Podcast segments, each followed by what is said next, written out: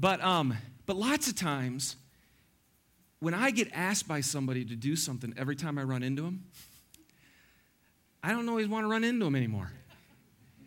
When I get asked a lot, that does not necessarily create within me a generous heart.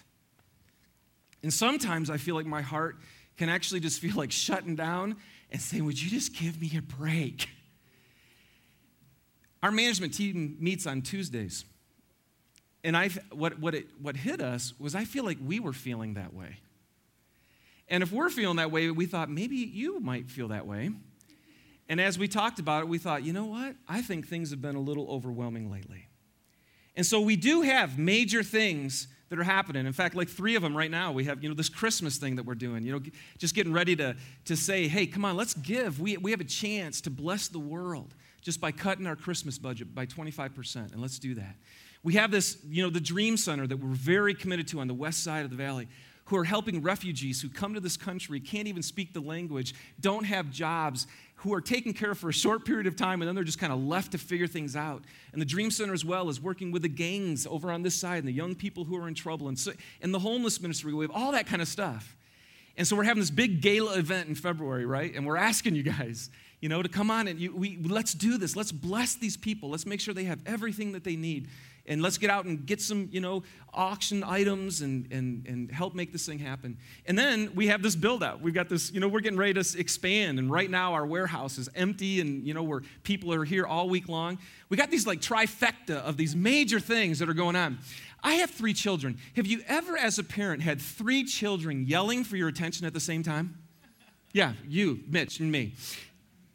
Can you focus on any of them? No. You just want to go, shut up, right? And I feel like a little bit, we felt like maybe it's hard to even focus on any one of these 3 things, even though they're really good and they're really important, but it just feels like too much. And if you feel that way, we just want to say, we do too. And we apologize because we do not want to be creating within you a heart that feels guilty because you're not doing this, or shame, or whatever, or just overwhelmedness. We don't want to create a culture here where it feels like people can't just dive in wholeheartedly. And we think maybe that's happened a little bit. Now, I do need to share with you that our original thought is that this would have worked better. Our original thought was that we would actually be in that white warehouse for Christmas. That would be in 2 weeks. That ain't going to happen. But the reason we thought that this was going to happen is because we were hoping that Automated Business Systems, the other business in there, would have been out like 6 weeks earlier than they got out. So we thought all the build-out was going to happen in the fall, and then we'd be ready by Christmas, and then we could just concentrate on Christmas and enjoy this idea of giving, 25% of our stuff to help the world. And then the gala event isn't until February, so we'll have a new year, and now we'll be able to focus on that next thing. But what we realized was this got pushed back. Christmas doesn't move, and the gala event is actually being promoted now, and so we're just having this overload of information. And so we're just going to do better, hopefully. We're going to try in 2008 to be thinking ahead more so that we're not having all these big asks going on. But I do need to let you know, the other reality is these trains have left the building. We can't call the trains back. So I'm asking if you might consider, as a church, giving us just a little bit of grace for like this month. After this month, you don't have to give us grace anymore. We'll be perfect from then on. Everything will be smooth. No, but just for this month, because really by the middle of January, by January 11th, Christmas will be over. And would you consider, again, gathering with your family, and just saying and asking God, hey, God, what portion of our budget, what do we not need to not give to ourselves? And how could we bless this world and the people who really need it? The second one that maybe is a little more difficult, but is this gala event. You guys, it's happening. The Grand American Hotel is already booked. Some, half the tables are full. We're going for it. And so if you could maybe just pray and just say, man, Lord, is there anything that you want me to do? And again, the main thing we're looking for is to see if we can get friends of yours that who just own businesses. Everybody in the community wants to help those who are less fortunate. And if we could just find businesses or who would be willing to give us auction items, you know, to be able to hand off, that would be awesome. So we'd love to have your support in that. And so let's just keep moving forward. We are moving forward, but I just felt, we felt as a church leadership that we want to say sorry if you felt like you're, you know, plug in your ears when the announcement time came, and we're going to do better at that. Okay? We good? All right. That sounded great. All right. Well, let's just move on then. All right. Because here's the reality, guys. We are going to be a church that serves God recklessly. Okay? We are not going to be a church that's going to sit around and not be actively involved in what he's doing. But we want to do it by following him, not forging ahead. There's a difference. As human beings, you can forge ahead of God, and next thing you know, you're doing stuff he didn't even want you to do, even though it looks good.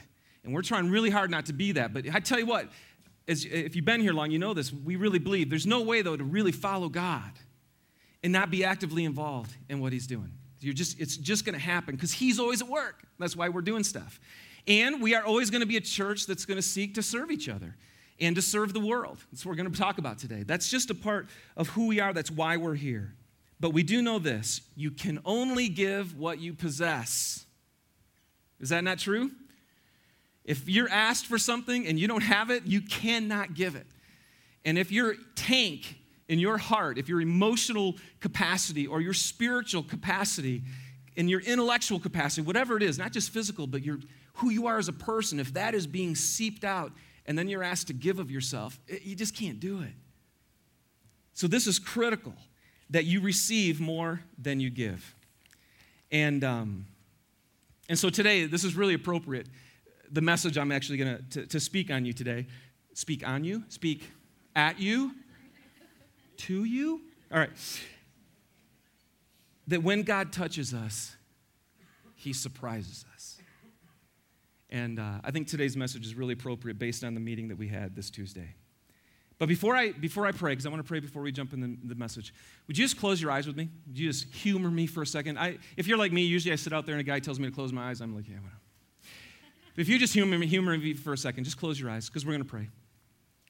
But I want your first gut reaction to this word that I'm going to give you, okay?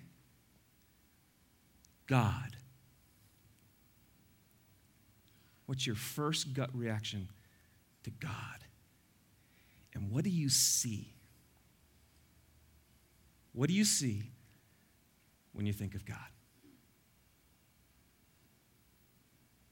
Father, you know what everybody saw. And you know what everybody's gut reaction was to you. And my simple prayer this morning is that if anything that people saw in their minds is not true,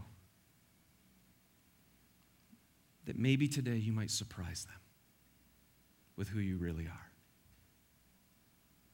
And if any gut reaction was anything less than a sense of love, of either being loved by you or love for you, if there was any fear, anger, whatever, anything that's not of you, I pray that you'd minister today to the reason we have those gut reactions about you. And I pray that you'd surprise us. In Jesus' name. Amen. All right. Well, last week we started this series, and Christian Klockerscheidt was here from Germany to kick this thing off. And I liked how he kind of started off the message by talking about just touch in general. And again, if you guys, those of you who've been with us for a while, you've probably heard me share this before. But my wife, Susie, her love language is touch. And if you know anything about love languages, it's not only how you feel loved. So Susie feels love if I just go like this. It's really easy in our house. But also when it's your love language, it's also the way you like to love people. And so Susie had this deal when we were getting to know each other and you know, getting engaged in early marriage and stuff, where she really liked to touch me. My love language is not touch. And so, I mean, it was weird to me Because there were times when Susie would reach over, you know, and just kind of be going like this, and I'm just sitting there going, just don't, you know. And it just would give me, seriously, the willies. Wow, it's getting better. Ooh. Maybe I shouldn't have said that. Did you do that? No. All right. Where was I? The willies, yeah. Oh, yeah, it's fine, like holding hands or stuff like that. I love it. You guys, you who know me, I love to embrace and all that kind of stuff. Back rubs, all over that. But it's that light touch stuff that was just wigging me out. And when I thought about this message, the whole touch of God thing, I just wondered if ever you feel sometimes that when God decides to touch you, you get the willies. And that when you get close to God, it isn't like, oh, but it's like, ugh. And you get close to him and you wonder about God, and it's not always a positive thing. And I to be honest with you, I don't know how you can't get close to God and not have that happen. Maybe some of you have never had that experience. I have. So then I thought, my deeper struggle actually with Susie, because Christian mentioned this too, when we were thinking about this series, God, when he touches you, he doesn't touch your, he can touch you physically, but he doesn't just touch you physically. God's touch actually goes to your heart. God's touch goes to your soul. He actually renews your mind. He can touch your thinking. He touches the whole part of who you are. Well, you know, I'm looking down here, you know, people who I know, you know, you're close to somebody. So when Susie started to touch me, it wasn't just this. She started to touch me here. Enough so that I thought I should marry this chick. Now, but, and again, I've shared this before as well, but for me, my serious dating relationships that I had had before Susie were all pursuit, right, guys? How many of us like the pursuit of a woman? Me and Steve. Okay. This is really applicable. But most guys, when there's something inside of us that likes to pursue a woman. And I like that too. And what was interesting was that most of the girls I dated had a struggle reciprocating that love back to me, and I actually liked that. It actually made me go more and kept going and kept going. It was very, very unhealthy, actually. There was something weird in me that way. So when I first asked Suze if I could kind of, you know, hey, I like you, do you like me kind of thing, what do you think? She's like, yeah, but we need to take it really slow. I'm like, good, I like slow, because then we can just go. And the whole time I pursued her, she kind of held me like this, and that worked for me. I got that. So I'm like, I want to marry that woman because she holds me from a distance. This is good. The week before, she's going to fly into L.A. where I'm at, and I'm ready. I got the ring, and I'm going to ask her to marry me. 3 or 4 days before that, she calls me out of the blue. And it's too long to go into, but she had this experience with God that made her feel like she finally could give her heart to me. So she gets on the phone, and she's totally different than she ever had been before. And she was just like this gush of love pouring out through the phone. And I'm going, I've already got the ring. You know, what I do? And I mean, and then and then she started singing to me on the phone. Yeah, she's like over the phone, these Irish love songs, you know. And I remember, you guys, this was so weird because it was wigging me out, and I wanted to say something. And I'm laying on the floor, and if God speaks to you, which I think he does, I really do, God spoke very clearly to me, and he said this, David, shut up. Literally, shut up and just receive. I had never had, my mom loved me this way, but I'd never had any other person in my life say this and wanting to give this to me, and I didn't know how to receive it. And it was wigging me out. And I felt like God just said, shut up. Don't you dare interrupt this moment. This is for you. That's weird to actually have it be about me. It's okay to be loved. And you guys, I think sometimes God picks up the phone, and he just starts singing Irish love songs to you. And you wig out.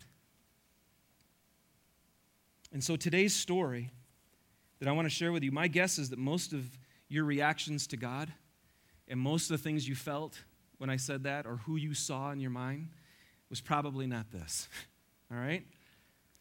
It's a popular story if you're a Christian. If you're new to Christianity, hopefully you'll enjoy this. Even if you're old to Christianity, hopefully you'll enjoy this. John 13.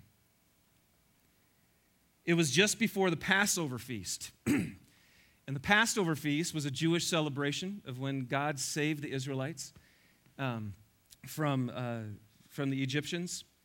But it's also what's become our Last Supper, as we call it, or the Lord's Supper, or communion, which, by the way, we're going to take later today. So this is the setting. Jesus is sitting there, and he's going to have this Last Supper with his disciples. This is right near the end. This is the end of his life. It says, Jesus knew that the time had come for him to leave this world and to go to the Father. So here he is. He goes, okay, you guys have been hanging out with me for 3 years now, walking, living, breathing with me, and I'm going to leave. And so it's really important that I get you ready for the world, okay?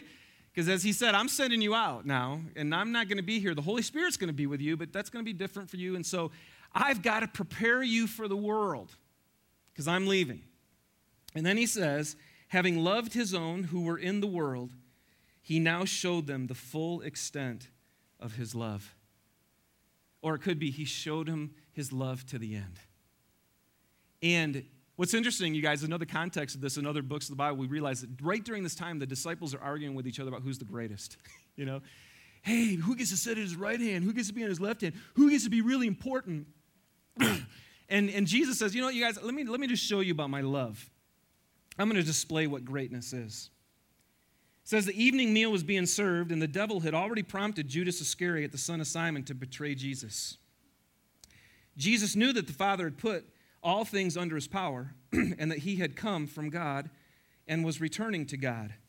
Okay? So here's the surprise. The touch of God, it surprises us. In verse 4, it says, so he got up from the meal. He took off his outer clothing, he wrapped a towel around his waist, and after that he poured water into a basin, and he began to wash his disciples' feet, drying them with the towel that was wrapped around him. Now again, for us, we just had the staff over, our management team over for Christmas dinner, and the last thing I did was take off their shoes and wash their feet. Okay, we don't do that in this culture. But in that culture, that was the norm. It was the absolute irrefutable thing to do. If you didn't wash someone's feet when they came into their house, there was no hospitality then in your movement. And so, but who washed the feet? It was the servant of the house who washed the feet. Now, in that culture as well, it was kind of messed up where now the wives would wash husbands' feet. Children would wash parents' feet, but it was never the other way around. And this was just the way it did. In other words, the honored guest never, ever would wash the feet. And so Jesus says, I'm going to show you the full extent of my love. Puts the towel around his waist, wraps himself up, and then he gets down on his knees, takes their dirty feet, because sandals on, you guys remember the summer? Sandals in dirt are yuck. And don't raise your hand, but my question to you is how many of you when I said God, you saw him doing this to you? How many of you saw God below you?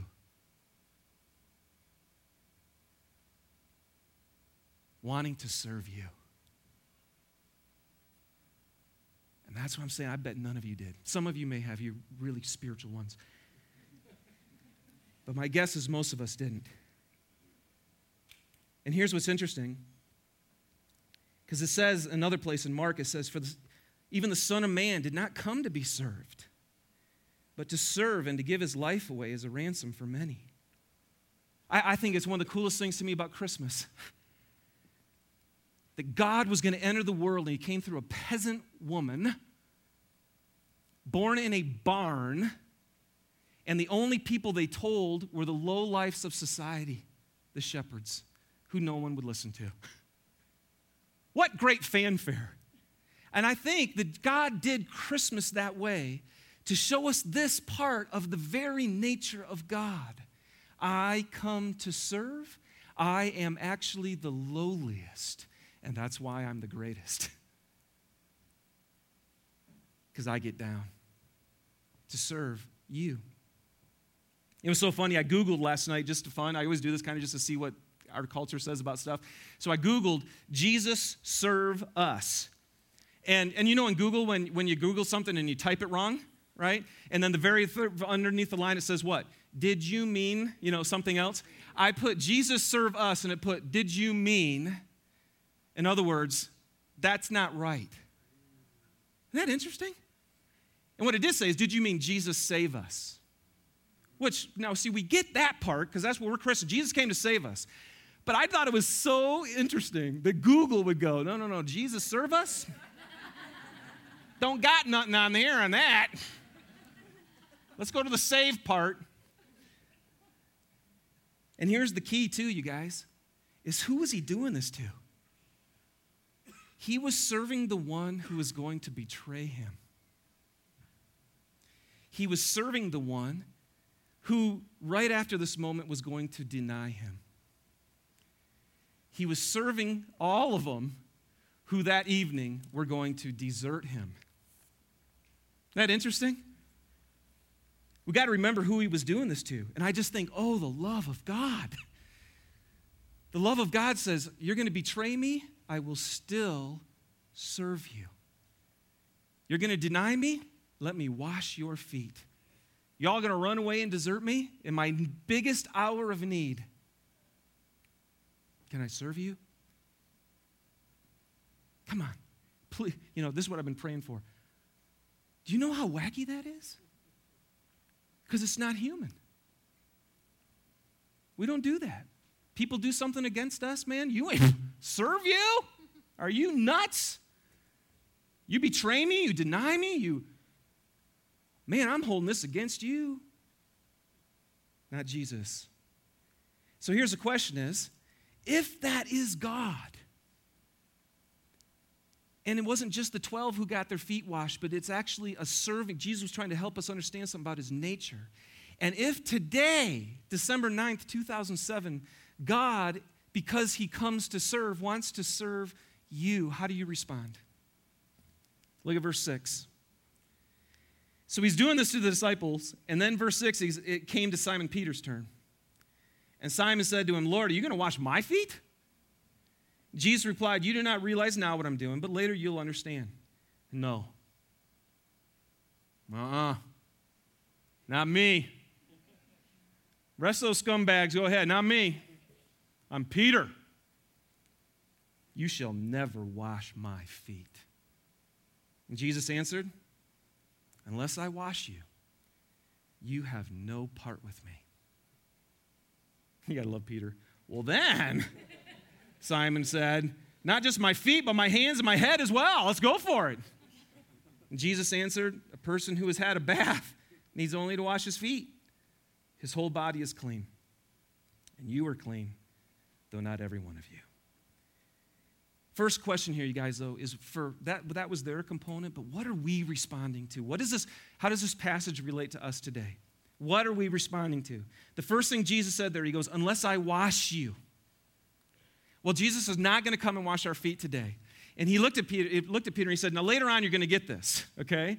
Because if everything you read about this, what Jesus was really doing here was giving an illustration to these guys to understand a deeper thing that was going to happen in like just a couple days.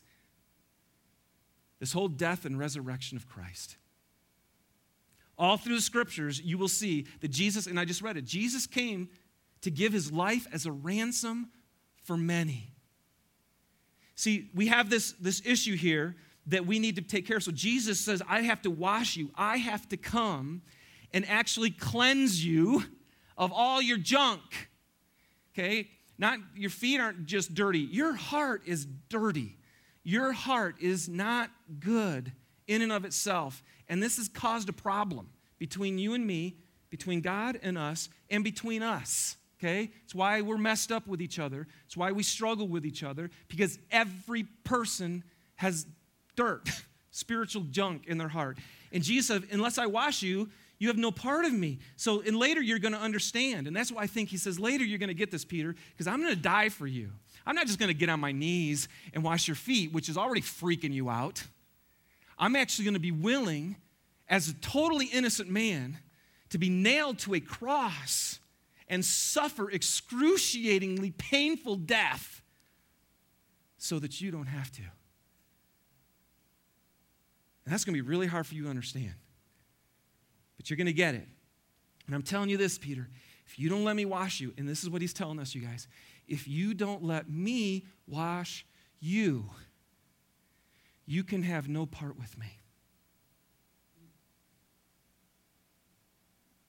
In other words, we got this problem where you don't want to listen to me, and you want to do your own thing, and you want to live a life that's different than what I ask you to. Your heart is bent away from me. And if this doesn't get forgiven, then you and I will never be able to have the relationship that we're created to have. And here's the deal. This doesn't work by you doing things for me. That's not what I'm asking you to do. I'm dying for you, and I'm asking you to receive me, to receive that cleansing. And that's exactly what it is. You guys, there's no forgiveness. The Bible teaches there's no forgiveness outside of Christ's death on that cross for you and for me. And it also tells us that when he died on that cross, you know what he did? He reconciled us to the Father. Now we can have part of him. And that's what we need. You guys, this is something that you have to receive. And Peter had a real hard time doing this. Dude, you ain't washing my feet. And sometimes I think God says, hey, I've done this amazing thing for you. And I think many times we sit there and we go, man, that's just not right. But let me just read for you really quickly something out of Romans chapter 5, one of my favorite chapters in the Bible. It says, therefore, just as sin entered the world through one man and death through sin, and in this way death came to all men because all of us have sinned. But the gift. This is great because this is Christmas time, right? Okay? Now, I don't know if you're laboring for your gift, but if you are, that's not a gift. That would be a wage. A gift is something that's freely given to you, and on Christmas morning, you have to do what? You have to receive it. The gift is not like the trespass. For if the many died by the trespass of one man, how much more did God's grace and the gift that came by the grace of the one man, Jesus Christ, overflow to the many? For if by the trespass of the one man death reigned through that one man, how much more will those who receive God's abundant provision of grace and the gift of righteousness reign in life through the one man, Jesus Christ? You guys, when God wants to touch you, he wants to give you a gift. And too much of the time, we're like Peter. You will never wash my feet. Not just my feet then, Lord, right? But everything. See, one of the cool things about Peter, he's always so close. He's a good guy. He really is. But the first thing he says is, Jesus says, here's what I'm going to do. I'm going to show you now the most important thing. And he gets down and will wash your feet. No, right? Well, what is he doing? See, there's a sense of humility from Peter there. Wait a second, Jesus, you're the master. You don't wash my feet. I'll wash your feet. But see, you know what Jesus is doing? Hey, Jesus, wait a second, you're wrong. Did you catch that? Jesus always likes to dictate to God how things should be done. Anybody else ever do that in here? We all have that tendency. Wait a second. This isn't how this is supposed to work. And we want to tell him how to do it. So then Jesus says, no, wait, later on you'll understand, this, you can't have any part of me if I don't wash you.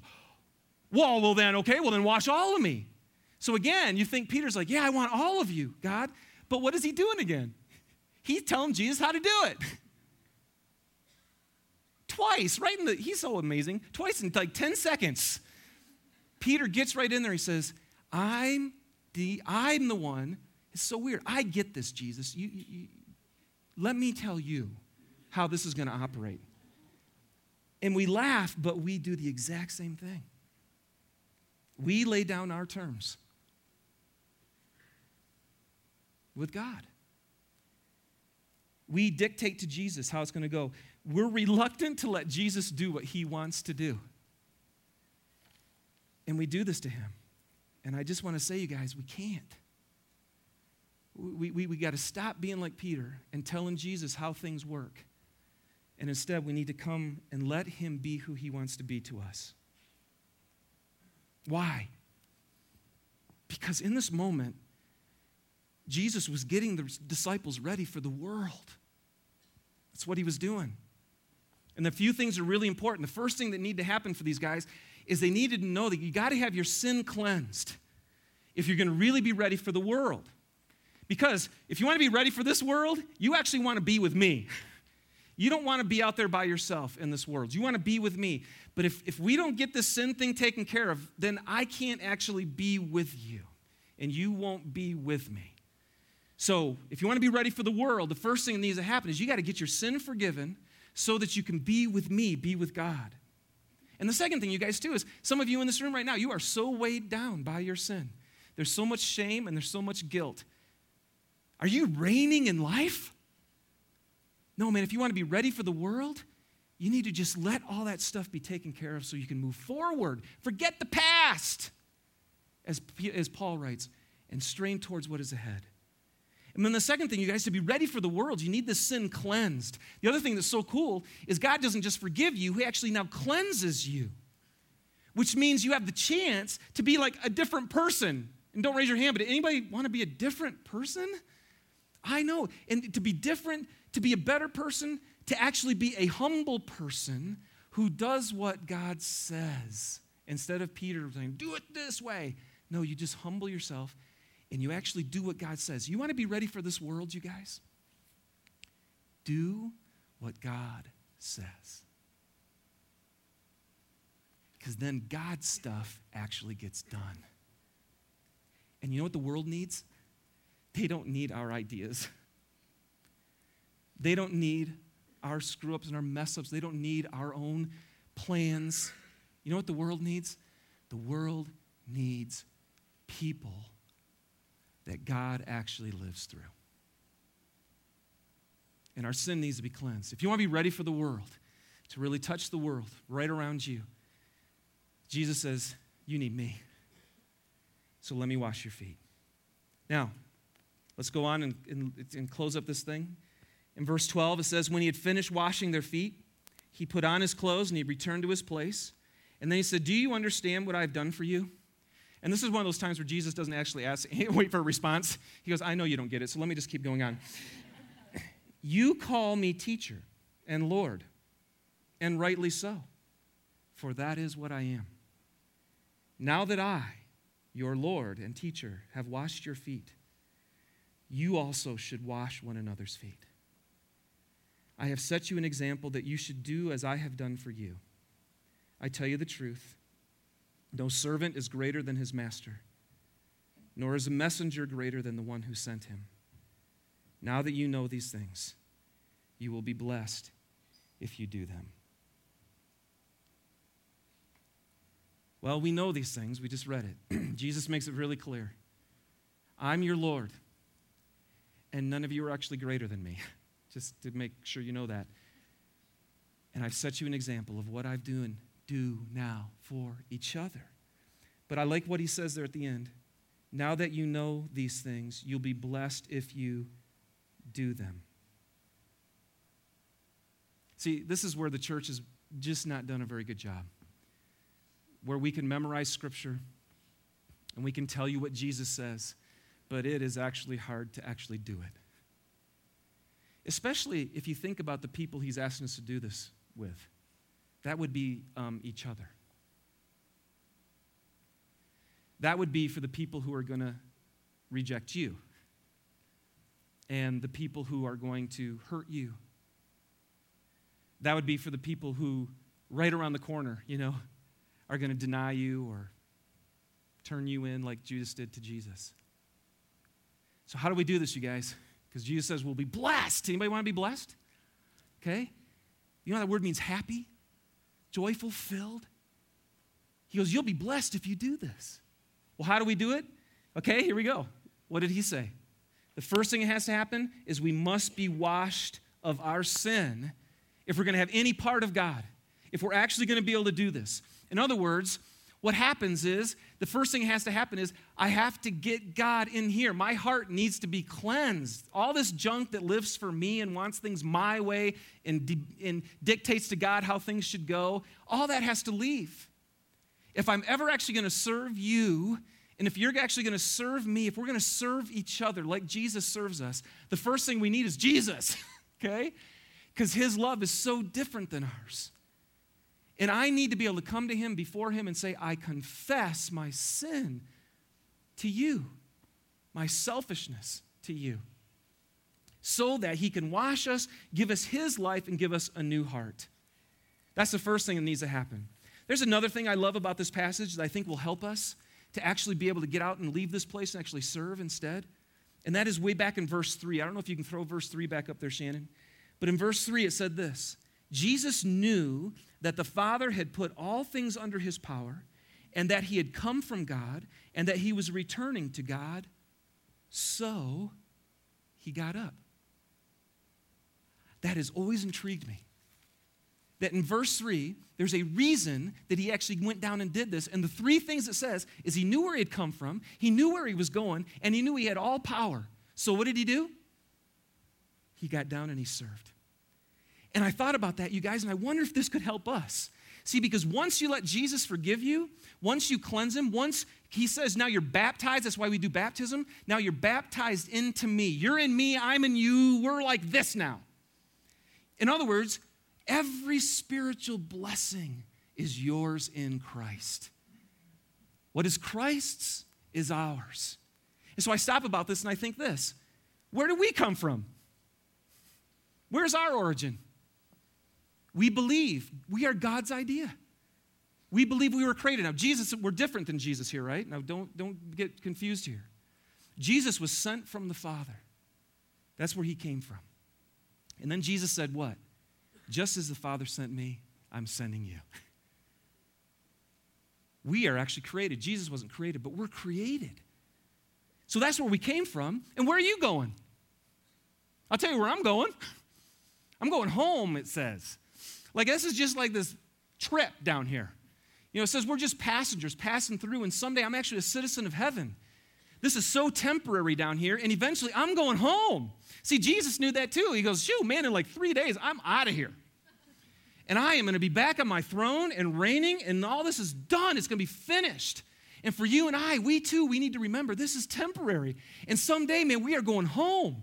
And see, when you know you came from God, that I don't even exist unless God creates me, and then someday I'm going back to him, all of a sudden you kind of get perspective about what this life's about. And part of the perspective is it's not about you. One of the greatest things this does for me is go, wow, this world actually isn't about me. And then the third thing he says is he knew all things were under his power. Now, all things are not under our power. But check out this. It does say we have incomparably great power for us who believe. It does say that he will strengthen us with power through his Spirit in your inner being so that Christ may dwell in your hearts through faith. And I don't have power, but Christ does, and Christ lives in me. And so that's my power.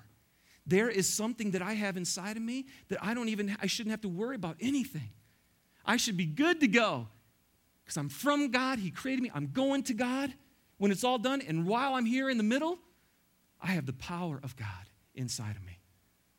So, man, I don't need to manipulate anything. I don't need to try to make anything happen. No, I can actually get down and quit trying to make this about me, but make it about him and to make it about you.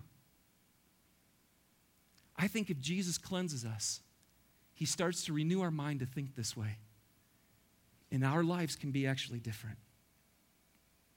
And you guys, so my application for you as we close today is this. When you close your eyes and you thought of God, did you see the God that serves you? Did you see the God who actually is the greatest because he's the lowliest? Who comes underneath you? Or did you see this angry God? Or maybe you saw some things of God that are true too. Did you see his holiness? Kind of freak you out? Did you see his majesty as the king? Did you see his power and his righteousness? I mean, all those things are true about God too. But the other part of God we got to understand is he's also the God who gets down on his knees and serves you. And he did it through Christ. And if we don't accept his service, we can never actually have any part with him. And we'll never live this life like Christ. And so I just wondered, I think that maybe God this morning, if when he's tried to touch you and you're wigging out, we're going to celebrate communion here to remember how much Jesus would give up for us, that he would die for us. We're going to remember that time. And I just wonder if some of you, if the thought of God serving you and you're still like Peter and it's wigging you out, I wonder if God just needs to say to you this morning, shut up and receive.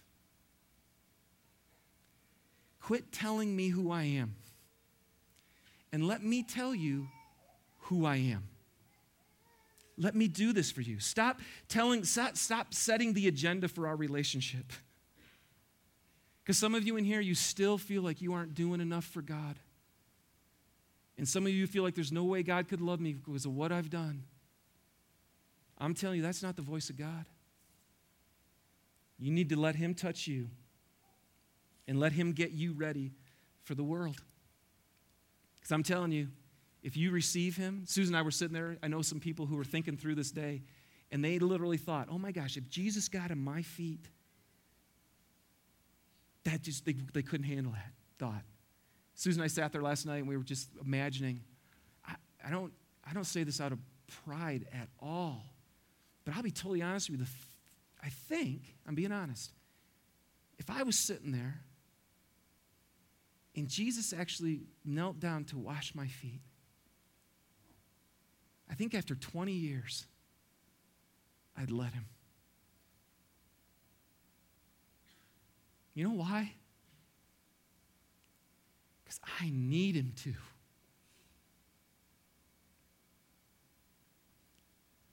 I know how messed up I am. I know how broken this heart, how selfish this heart is. And I know that if Jesus doesn't love me that much, I don't have a shot at being anything like him. And after 20 years, I think I finally started to believe that Jesus really does give mercy to those who need mercy. And he really does give grace instead of demanding. And I've received it. And when I receive it, it helps me give it. So, all the way back to what I started with today. Here we are at church, we're trying to do so many things, and man, I just don't know if I want to do this anymore. And I apologize again for that. But can I just say, you guys, don't serve K2. Don't do it for us. Oh God, you'll always burn out. But if you sit before Jesus and you let him serve you, somehow something's going to rise up within you. And when he says, now I gave you an example, you go do the same thing. You're actually going to have it in your heart to give. So, band, why don't you guys come forward? And as we take this communion, how cool for us this morning to remember the Last Supper. To remember that as we do this bread and as we do this juice, that it's the same bread on this very night when Jesus got down and washed their feet and showed them the full extent of his love. It was on this night where he said, now, you're going to understand this later because what this washing is really about is this bread, which is representative of my body that I'm going to totally give for you. And this cup that you're going to drink is representative of my blood, which I'm going to shed for you. And then Jesus said, and I'm telling you guys, remember this, because you're going to be so apt to start working for me again. And you're going to get so apt to thinking that you got to do all this stuff for me. And you're going to go so probably be like Peter and say, no way, God, you can't do that for me. I'm going to do this for you. When you take communion, would you remember what I've done for you? And would you let me serve you today? And for some of you in this room, that is very surprising, because you certainly don't feel like Jesus would serve you. I'm sure Peter didn't feel that way either after he denied him. I'm sure the other 10 didn't feel like that after they deserted him. Doesn't matter. You are loved. And when you take this, and you guys can just do it. The ushers are going to pass this out. You just grab it. You hold this. And whenever you feel ready, you just sit before God and you say, Jesus, thank you for serving me. I receive the gift of your life for me. Just receive it, bask in it, believe it. Just like on Sunday morning, you guys, when you give that gift to the person you love, what do you want them to do? You want them to open it up and go, thank you. The last thing you want to hear on Christmas morning is, oh, you shouldn't have. You know, that false humility stuff. Oh, I can't receive this. As a giver, that's the last thing you want to receive. So as you take communion, receive it. Bless his heart. He gave his life for you. Receive it so you can give now your life for others. He's trying to make you ready for the world so that we can serve them in the power of God. It's a very cool thing. Let's do it together.